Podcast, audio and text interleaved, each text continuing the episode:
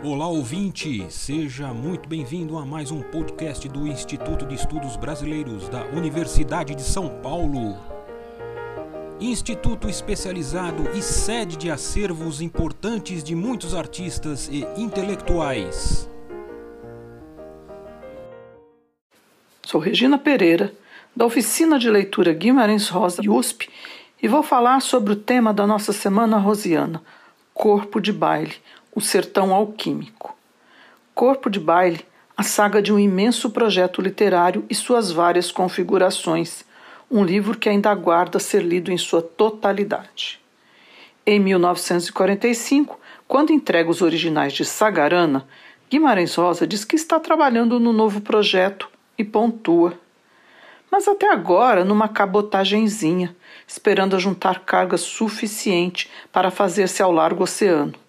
Já penso em escrever um romance, já estou engenhando cranialmente, como uma potência média que começa a construir uma esquadra.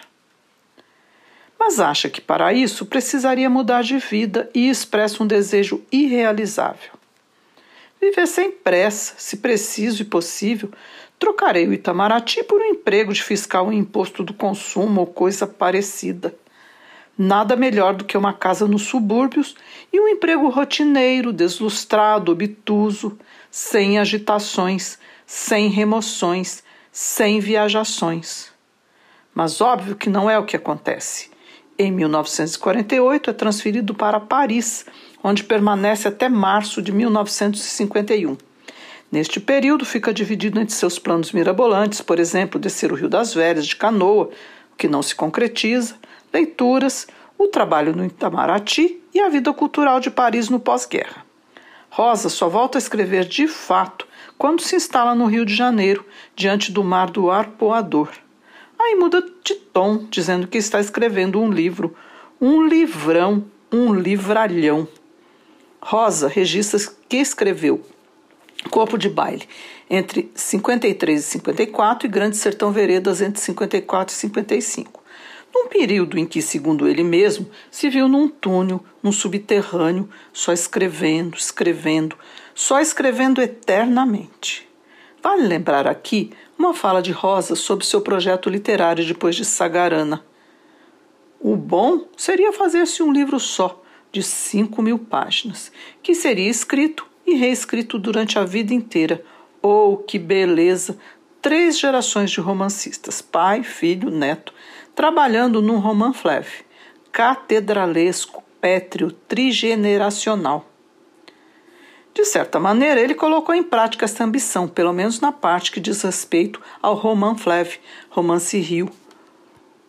O conjunto de mais de 1.400 páginas, lançado entre janeiro e maio de 1956, que compreende as novelas de Corpo de Baile e o romance Grande Sertão Veredas, é idealizado originalmente como um corpo só, pensado inicialmente como nove novelas, até o romance se desprender, ganhar vida própria e Rosa fechar em sete o número de novelas.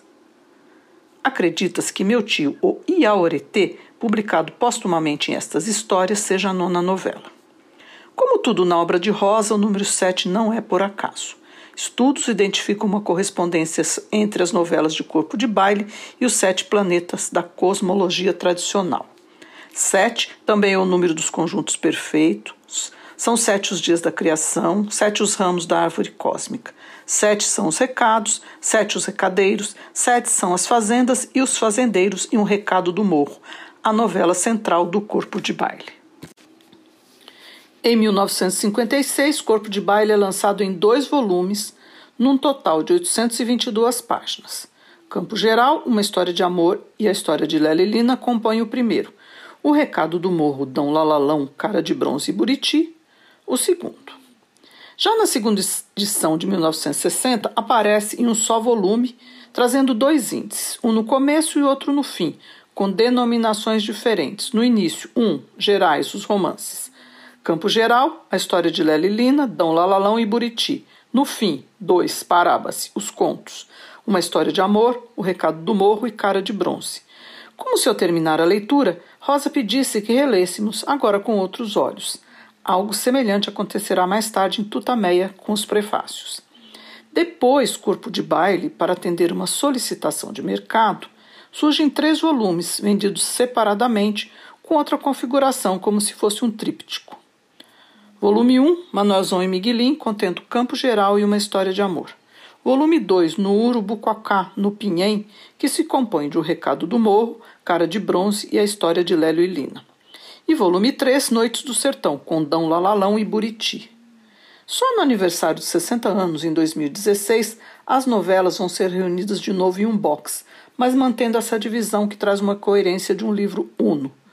O crítico e tradutor Paulo Ronan faz uma observação importante quando afirma que Corpo de Baile é um romance que ninguém leu. E as razões do mercado editorial explicam em parte esta falha, já que seria mais fácil vender os volumes separadamente. Rosa tece as narrativas de corpo de baile numa mordidura harmônica, composta de textos que se relacionam entre si, personagens que transbordam de uma narrativa para outra, transitam entre as novelas. Os personagens perpassam pelas novelas. Uns casos mais emblemáticos sendo a do menino Miguelim, de Campo Geral, que reaparece como adulto Miguel em Buriti, numa atmosfera completamente diferente daquela de sua infância, ou do Grivo, amigo de Miguelim, que lhe contava histórias compridas, diferentes de todas, que surge em cara de bronze como vaqueiro que vai buscar o quem das coisas para o fazendeiro do Urubuquaquá. Resumidamente, poderíamos assim descrever as sete novelas.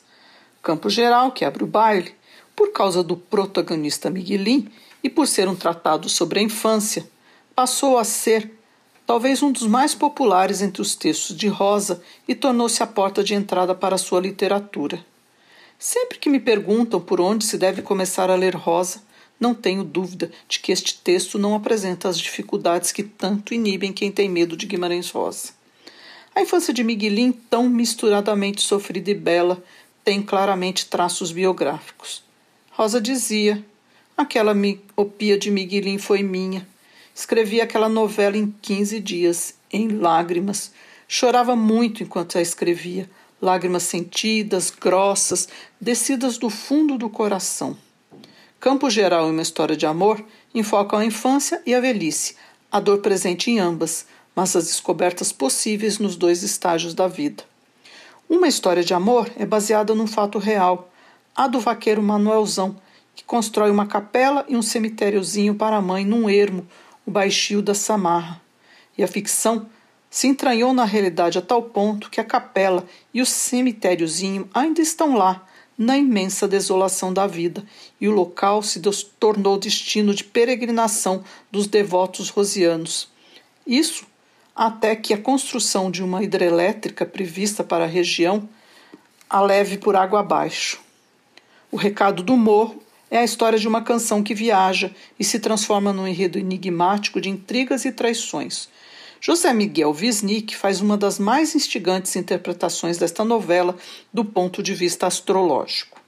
Cara de Bronze, talvez o mais dificultoso dos textos do volume, é urdido por várias camadas de narração, textos dramáticos, notas de rodapé, roteiro cinematográfico e manifestações da cultura popular, como trovas, narrativa tradicional e improvisos poéticos. Narra a saga do Grivo, que sai pelo mundo a pedido do fazendeiro Cara de Bronze para uma viagem em busca de algo que só eles sabem.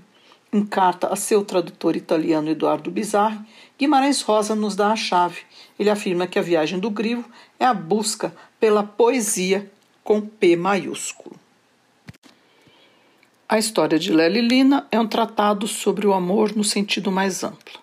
Lélio, que chega ao Pinhém para se curar de uma paixão, experimenta lá todos os tipos de amor: o carnal, o proibido, o conveniente, o necessário. Até que no final vai embora com uma velhinha, Lina, com quem mantém um amor espiritual. E é em Lina, uma velha moça que lhe dá conselhos e orienta sobre as questões da vida, que Lélio, o moço velho, encontra seu porto seguro. Dão Lalalão é, junto com Buriti, carregada de erotismo. Soropita, um vaqueiro aposentado, agora fazendeiro, se casa com Doralda, ex-prostituta, e passa a viver os dilemas dessa escolha, que é conciliar sua vida pessoal, feliz e erotizada, com a sua formação patriarcal e conservadora. Passado de Doralda, além de ter enredado e encantado Soropita, também o assombra. Estudos comparativos muito bem embasados provam que Dão Lalalão remete ao Cântico dos Cânticos. Buriti, que fecha o baile, nos traz de volta Miguelim na pele de um Miguel adulto, veterinário que chega à fazenda do Buritibom em busca de Maria da Glória, dona de muita alegria, alegria que dito prometer a Miguelim na novela inicial. Um cenário envolto numa atmosfera de erotismo, onde convivem personagens complexos, como as diferentes mulheres que reinam na casa, e até na natureza, onde o buriti grande domina a paisagem e é descrito como um símbolo fálico. Talvez pela exuberância e pelo ineditismo de Grande Sertão Veredas, Corpo de Baile tenha ficado na sua sombra. Prova disso é a fortuna crítica imensamente maior que o romance teve ao longo do tempo. E são raros os estudos que analisam Corpo de Baile como um corpo só. Mas à medida que o lemos como um corpo só, mais aumenta a compreensão das partes. Porém, muito mais do que novelas ou um romance, Corpo de Baile é um grande poema, mais do que o sertão metafísico de Grande Sertão Veredas, o sertão de corpo de baile é um sertão onírico, alquímico, astrológico, com uma densidade poética absurda. Corpo de baile é uma experiência sensorial intensa que vale a pena ser percorrida. Este grande romance travestido de novelas, catalogado ora como novelas, ora como contos, ora como poemas, é mais experimental que Grande Sertão Veredas. É poesia pura, é, sobretudo, a narrativa da transmutação da tristeza, da angústia, do imobilismo na pedra mágica da poesia com P maiúsculo. Este podcast do Instituto de Estudos Brasileiros chega ao final. Esperamos que tenham gostado e em breve retornaremos com um novo assunto para você.